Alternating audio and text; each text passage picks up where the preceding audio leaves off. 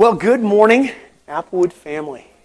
Those of you who are a guest with us this morning, we're glad that you're here. Thanks for coming to worship with us this morning. Rachel spoke of the elephant that's in the room that nobody wants to speak of, and that is that this is Phil's last morning leading worship uh, as one of our co worship leaders.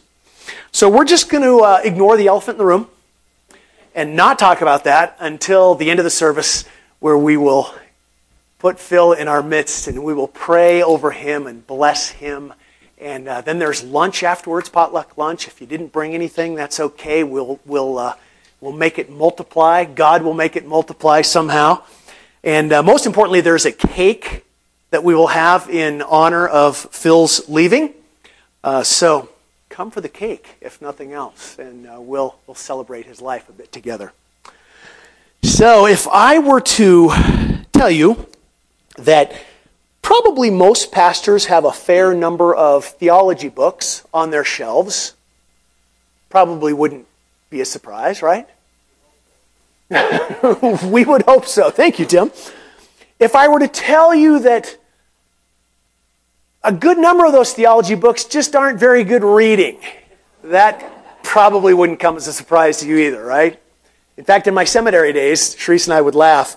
If for some reason I was having trouble sleeping, I'd go downstairs and pull a theology book off the shelf, and sleep came very quickly. However, you might be surprised if I told you that some of my favorite theology comes from books written for children without a doubt, without a doubt, some of my favorite come from uh, Chronicles of Narnia by C.S. Lewis. And, and you remember the scene. I think we've, we've talked about it before. The four travelers, Peter and Lucy and Edmund and Susan, they are they have been introduced to, to Mr. Beaver and Mrs. Beaver. And Narnia, of course, if you've not read the Chronicles, is, is the land of, of talking animals. And they have been hearing about the terrible spell of the White Witch upon Narnia. And, and of course, that spell is that it's, it's always winter, but it's never Christmas. And so they, uh, they've, they've heard about this, and then there is a rumor, according to Mr. Beaver, that Aslan has come to Narnia. And Aslan is on the move. Now, of course, they don't know who Aslan is. And, says Mr. Beaver, he's the king. He's the lord of the whole wood. He's not often here, you understand.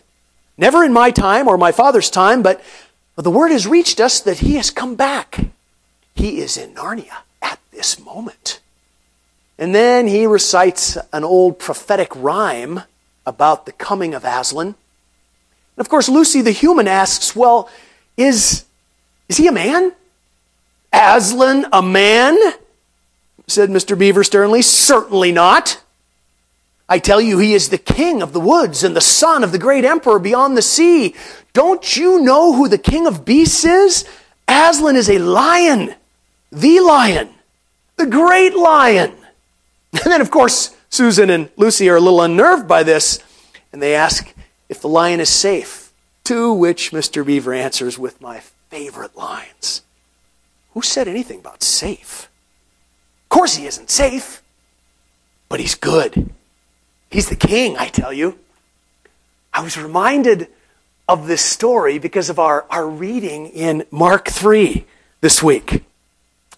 In Narnia, Aslan's return was not good news to everyone. Certainly was not good news to the White Witch and her hordes. How it could not be good news to everyone can, can seem inconceivable to us. This depends on the everyone. And so, if you haven't read the story, you should. The battle begins. And it is, it is a battle in which we, as the people of God, followers of Jesus Christ, are very much a part of.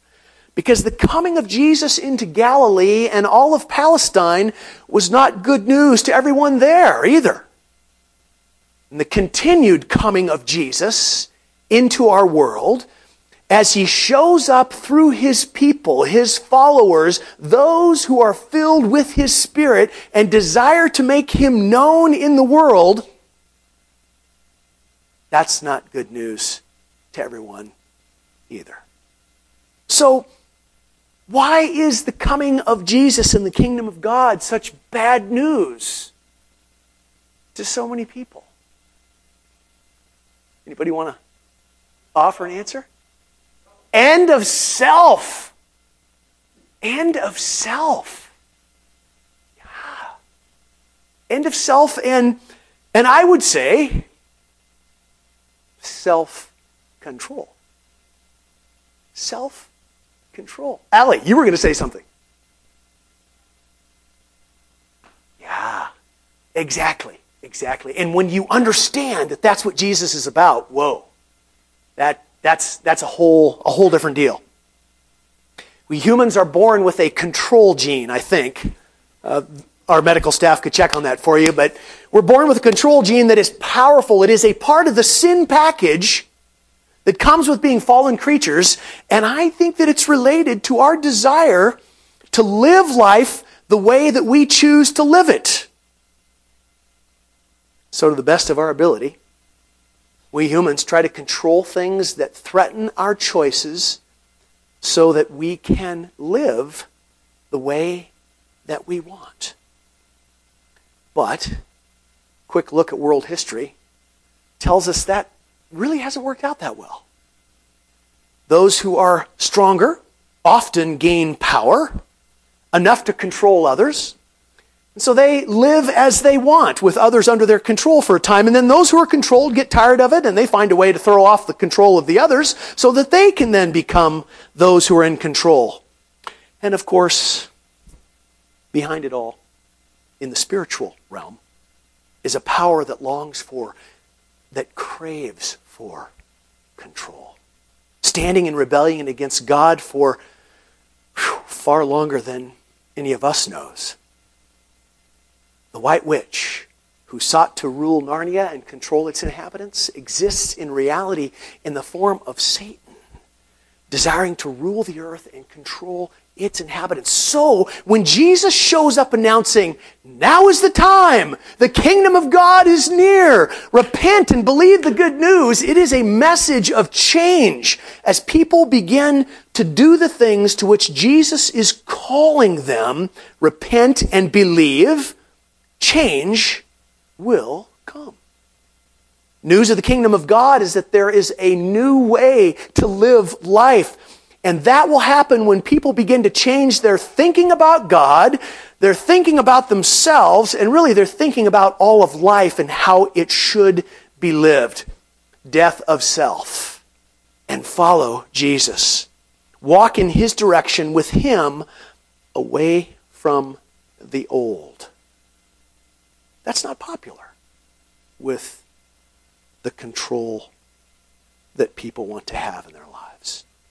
You remember the story of Jesus in chapter 2, answering the question of why his disciples did not fast like John's disciples and the Pharisees. I received an email this week from someone in the Applewood family, and I'm just so glad that some of you choose to, to interact around our text together. Their observation of that was that it seemed like Jesus was saying, You can't add me, you can't just add me to what you already are doing. Exactly. Jesus told those who asked him that old wineskins will burst when new wine is put into them. And both the wine and the wineskins are lost. He was bringing something new and fresh and powerful and life changing, and old ways of thinking and religious habits must be replaced with the life and the teaching of Jesus. They, they just they can't exist together. Jesus brothers and sisters, Jesus is not safe. He just isn't. He is God in the flesh, the God man, and the very fact of his existence as God man tells us that his life and his message aren't safe in terms of comfortable and, and, and what we human folks tend to want. He has come to challenge the world's system of control. And, and I know I've said to you a bazillion times over the years that Jesus is after the heart of every human being. That's always what he's after, is the heart. Because that place in Jewish thought in first century was the control center of the person. The heart was the person. The heart is where decisions and commitments are made, where relationships are forged, and, and where, where emotions are, are felt, experienced powerfully. When the Spirit of Christ takes over the heart of a person, whoa, Jesus knew that then kingdom of God values would begin to flow from that person's life. Those values, they begin to shape a person's thinking and actions in everyday life. And when that happens, it is an indication that God has begun to take control. One of the dumbest things that I ever did in my life was in my college years, I owned a 1965 Triumph Spitfire. Now, you know, if you know British cars, those little roadsters are not built to race, they're not built for speed. Boy, can they corner. Whoa! It, it, the car's on rails when you go around corners. So, growing up in Portland, I had a buddy visiting from, from college who was staying at my house for a week, and we tooled off to the Columbia Gorge and took off on the old Columbia Gorge Highway, which is essentially something like this all through the Cascade Mountains along the gorge. Multiple caution signs on the corners that warn you, you know, 25, 30, 35 miles an hour. Not that day. It was sunny out, rare for that time of the year in Portland, and away we went in the Triumph. I think the best we did was pushing 65 miles an hour around a 30 mile an hour corner. Back tires just skidding around the corner, and that front end was just in there. It was an absolutely stupid thing to do, but I lived. Praise be to the Lord. It was not safe at all. Jesus' call upon our lives, my friends, is to take our hands off the wheel around the curves of our lives and let Him steer. And it's so counterintuitive. It makes no sense. It is not safe, but I have to tell you, at least it's not stupid. Because the Spirit the Spirit will quite likely lead us to think and do things that run contrary to the values of our culture.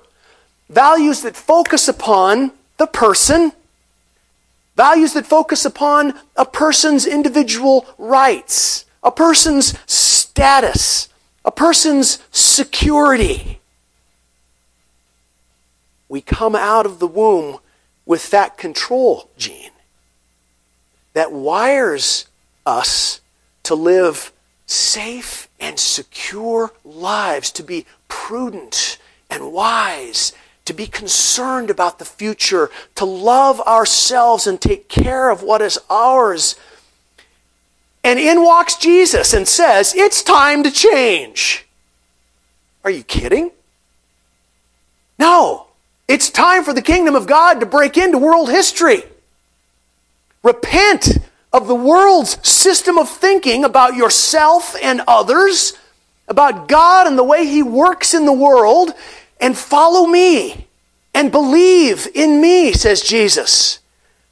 And buckle your seatbelts because it's going to be a wild ride. Let's stand together and read our text from Mark 3 this morning.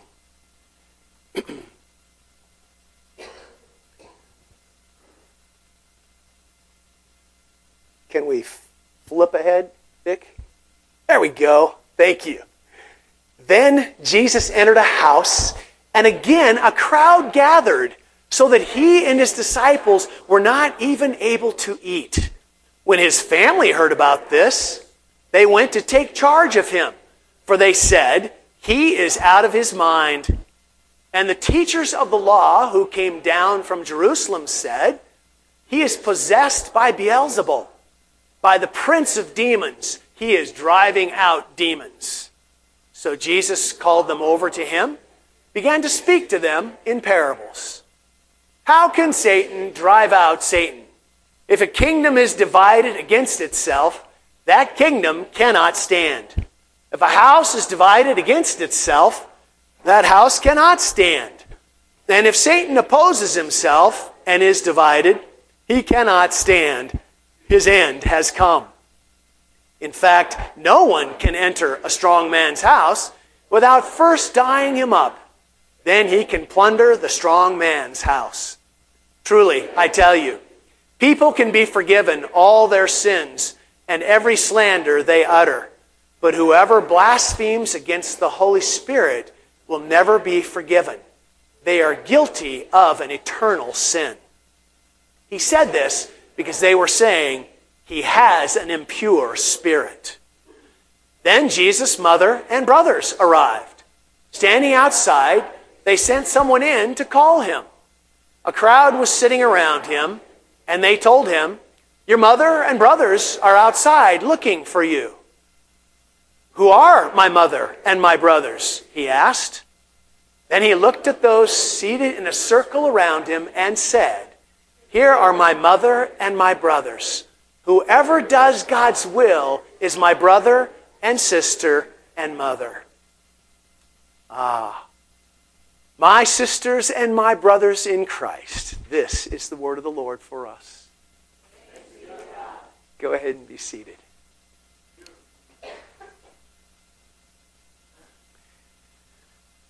If you're reading along and you read through Mark 3 perhaps this week, or, or at some point you have read it, uh, you know that Mark records prior to what we just read in our text that Jesus went up on the mountainside and he called his 12 followers, those who would be closest to him, and, and he names them all. And if you're like me, you, you just you read that, and the little bit that you know about some of those individuals that piece together in some of the other gospels for us as well, I read that and I think to myself, what a ragtag bunch they were. They, you know, they were fishermen and, and tax collectors and, and zealots and, and, and possibly uh, troublemakers. You know, zealots could be troublemakers. They weren't real popular, um, you know, with the Roman Empire. And, and Jesus gave James and John the name sons of thunder. Kind of wonder where did that come from? And Mark writes that Jesus chose them to be with him and that he might send them out to preach and have authority to drive out demons. And then we just read the very first thing, according to Mark, that the 12 experience with Jesus is his own family believing him to be out of his mind. You know, what, what is the matter with him? We've, we've got to go rescue him. The, the, the, the Greek word that Mark uses there is, is to, to take him forcibly, to, to remove him from where he is. So his family thinks he's nuts, and the teachers of the law accuse him of being demon possessed. What do you suppose the ragtag bunch is thinking at this point? What on earth have we gotten ourselves into? You know, so on the screen, if we can put up our next slide, Vic, I would just like to uh, have each of you talk with a neighbor about this question. What do you think Mark wants his readers to understand about daily life as a follower of Jesus? See what you think. Couple minutes. All right. Let's talk about it for just a couple minutes. Again, this is, this is Mark's record. You know, and, and this is the way that Mark has put these things in order. And he, by inspiration of God's Spirit, and he has, he has his Jesus followers experiencing these things right from the get go. What do you think's going on? What does Mark want his readers to know about life as a follower of Jesus? What do you think? which is really popular with people, don't you think? Yeah. You know, friends at school, coworkers, you know, neighbors. Absolutely. And that made him, of course, very popular with the authorities. Some contention there as well, right? What else? Yes. Yes. Jesus just evokes that kind of response. To me, that is just such significant evidence for the spiritual battle that we're part of. You want, you want, to, you want to live that out. And sometimes, wouldn't you agree that, that even the hurtful stuff can come from places and persons that, that surprise us? Would, would you not agree? Um, some have experienced that. Yes, sir. Some of the most resistance I get today is from other Christians. Mm, that's interesting. Okay, okay. Yeah. Good, good, good. All right. Good stuff. So, let's put the, uh, the mission statement back on the board if we could. The first, the, uh, the last slide there. Vic, thank you. In his book, Knowing God, J.I. Packer wrote this Opposition is a fact. Opposition is a fact. The Christian who is not conscious of being opposed had better watch out, for they are in danger. Opposition is a fact. I think Mark's intention here, under the inspiration of the Spirit, is to, is to impress upon his readers that Satan opposes the work of God with his every breath and will use anything and anyone to keep the kingdom of God from breaking into this world in which we live. Why? Because Satan wants control. Satan does not want God to be honored, to be glorified. He, he wants no one to experience life in God for which they were created. He wants to maintain control. Unless we somehow miss that point, Mark is suggesting that Satan can and will use tactics to distract the follower of Jesus from being part of that mission to which we have been called. That mission. And the distractions, as I mentioned, can come from places that, that might surprise us, places that we, we don't expect. Mark wants us to know, and I, this will probably sound a little crazy, but we don't live in a neutral world. Either, either a person knows God or they don't.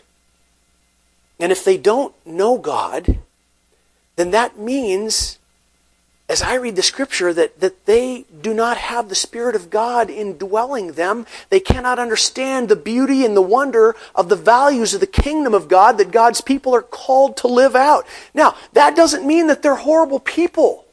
Don't hear that. Some of the nicest people we all know are not followers of Christ.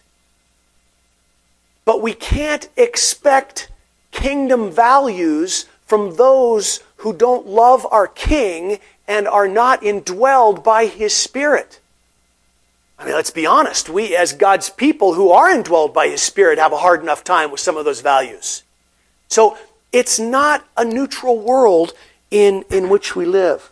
In the first century, as Lee suggested, there is nothing more important to a Jew than their immediate family and also the authority of the religious leaders.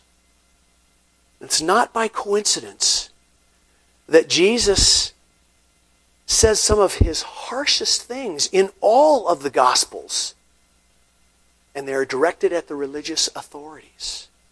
And some of his most challenging words are related to the family, as, as, we've read here in Mark this morning. The values of the kingdom of God, my brothers and sisters, they're so countercultural to the world in which we live they can be thought of and will be thought of by many as unsafe, unwise, impractical, stupid, perhaps even by those that we know well and love and, and trust. Now, here's the thing. You know, I'm not a person that believes that demons hide behind every rock and tree, right? That's not me. Nor do I believe that every non Christian is somehow possessed by an evil spirit. I do believe that because we do not live in a neutral world, the powers of darkness are all around us, influencing the thoughts and the actions of people far, far more than we may think. It's a quote I read this week by Mark Twain.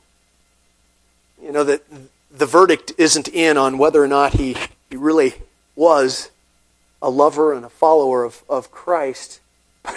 Twain said, You know, we may not pay Satan reverence. We shouldn't, for that would be indiscreet. But we can at least respect his talents. A person who has, for untold centuries, maintained the imposing position of spiritual head of four fifths of the human race and political head of the whole of it must be granted the possession of executive abilities of the loftiest order. We're dealing with a force here. The last thing that that force, the enemy of God, wants us to believe is that a world operating on the values of the kingdom of God could be a beautiful place. The last thing the enemy of God wants is for us to think that life surrendered to the king could be a good life. A place in which living could actually be fabulous in terms of the condition of our soul and the outlook of our lives. The enemy does not want us to believe that Jesus came to bring us new life and intends for us to live out that life and kingdom of God values now in this life, thinking and living them in such a way that God is made known to our world and its inhabitants. The enemy does not want that. Think for a moment about your family and your closest friends. If you were to ask them, what they want for you in this life, what would they say? What would the answer be? Some might say, Well, I, I want for you to have good health. I want for you to have all that you, you need. I want you to be happy. I want you to find meaning and purpose and fulfillment in the life that you live. Jesus' family showed up, probably all of them at one point wanting that for Jesus. And on this occasion, thinking he was crazy and sought to rein him in in his message to them. His message was a stunning one. The ragtag bunch that he was hanging out with, they were his family. The insiders, as Lee put it because they were on his mission and learning to think about life with the values of God's kingdom. Anyone doing the will of his Father was a member of his family. And what is that will? To make God known in the world through a life that is lived for his glory, which calls attention to God and what he has done through his Son. Were the members of Jesus' biological family possessed? Not at all. I don't think. But even after years of living with him and undoubtedly learning his heart for his heavenly Father, they were more concerned about others thinking about Jesus in this situation. And truth be told, maybe they were concerned about what others were thinking about them because he's a member of the family. And so they came to rescue him. And perhaps themselves, from further embarrassment. Where does that kind of thinking come from in a person? Well, it comes from a human heart that is more concerned about oneself than it is about following after God, no matter what it might cost or how others might see it. And I would say that that is thinking that is influenced by the enemy.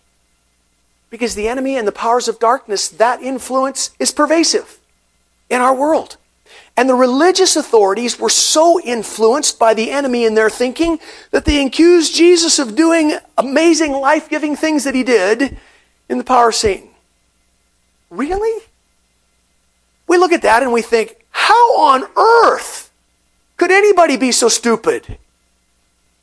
What was that about? Well, I go back to my word. Ultimately, I, I think it was about control. They saw crowds of people following after Jesus. realized that they were going to lose business if this continued. People preferred Jesus to them. I think they were, they were jealous of the competition, and they were concerned about the people departing from the truth as they interpreted it. Refer back to Jesus and the parable of the wineskins.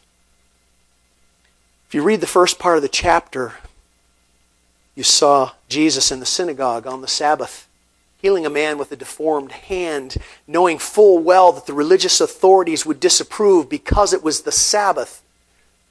What on earth? Mark tells us that Jesus was angry at them, asking them, which is lawful on the Sabbath, to do good or to do evil, to save life or to kill? They didn't answer. And then in our text this morning, he tells the authorities that to attribute the work of the Holy Spirit to that of Satan is the unforgivable sin. Jesus was not interested in winning a popularity contest. Jesus was interested in doing the will of his Father and making the goodness and the grace and the glory of God visible for everyone to see and be drawn to. He was intent on living the life that his father called him, no matter what the cost. I was tempted to do more this morning with the unforgivable sin. I'm not going to go there. I'll pick it up next week for just a couple minutes, I promise.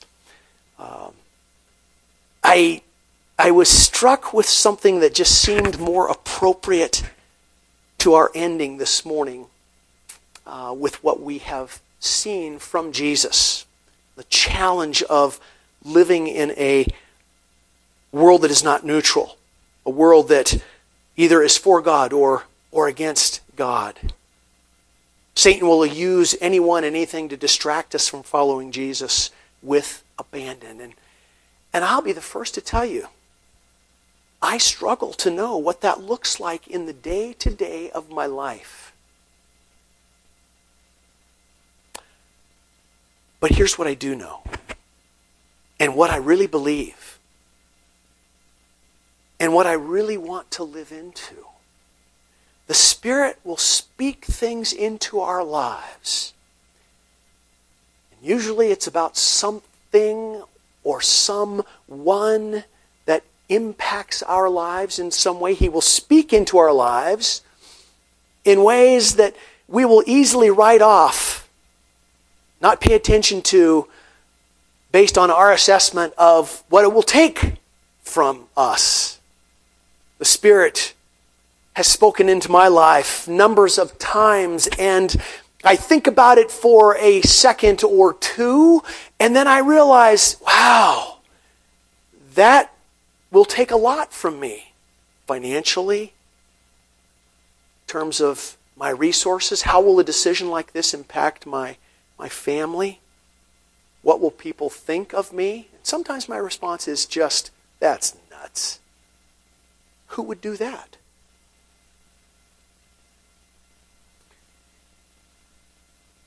It was a phone call that one never wants to get, writes this pastor. A friend called from Ohio to say that our mutual friend Debbie was dying of leukemia and was at cancer center in Seattle. Later, Debbie's husband called, telling me that she had slipped into a coma the doctors had given her two or three days to live. Debbie's two adult children had flown out to say their goodbyes. He invited me to come and pray. I admit this was a huge stretch of my faith.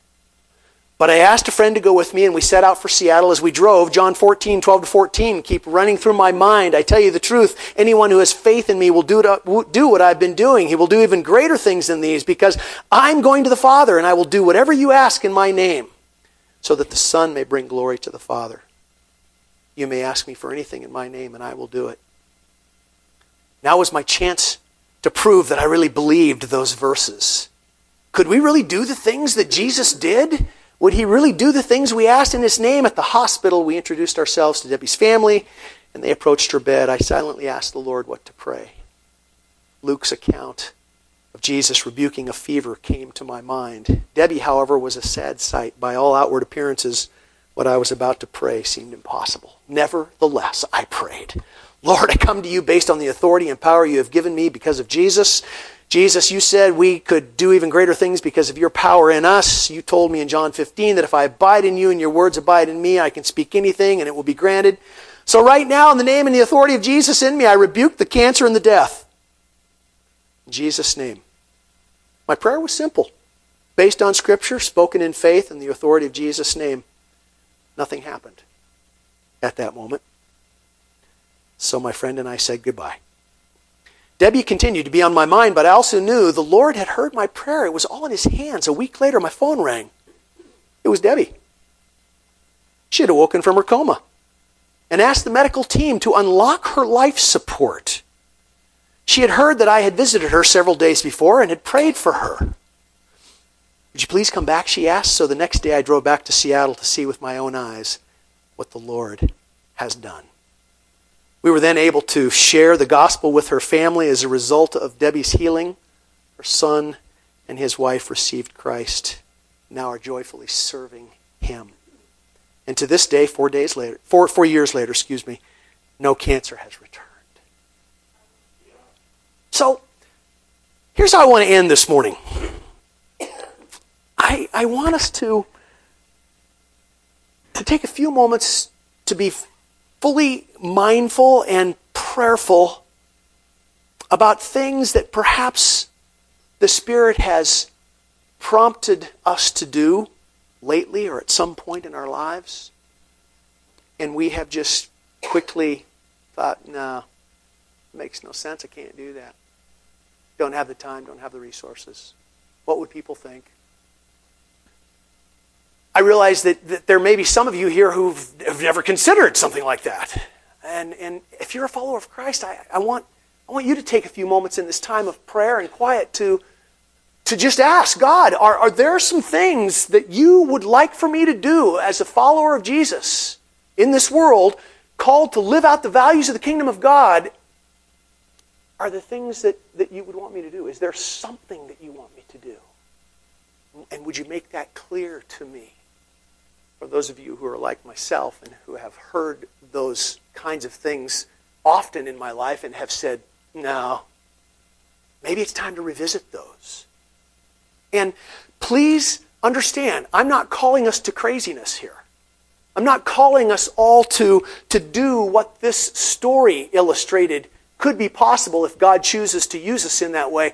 But we'll never know unless we learn to hear the voice of the Spirit and, and risk stepping out and believing, repenting of our old ways of thinking and believing in the one who calls us to live out the values of the kingdom for God's glory and to, to see things change as a result of our belief. Does this make sense? Could we pray for a few moments together? That God would just speak clearly into our lives no matter where we're at and that the Spirit would give us the strength and the courage to, to maybe step into an experience, a relationship, a commitment. And perhaps at some point, maybe even this morning or in this week, share it with a brother or a sister in Christ and let them pray and uh, walk with you in this commitment. Let's pray together.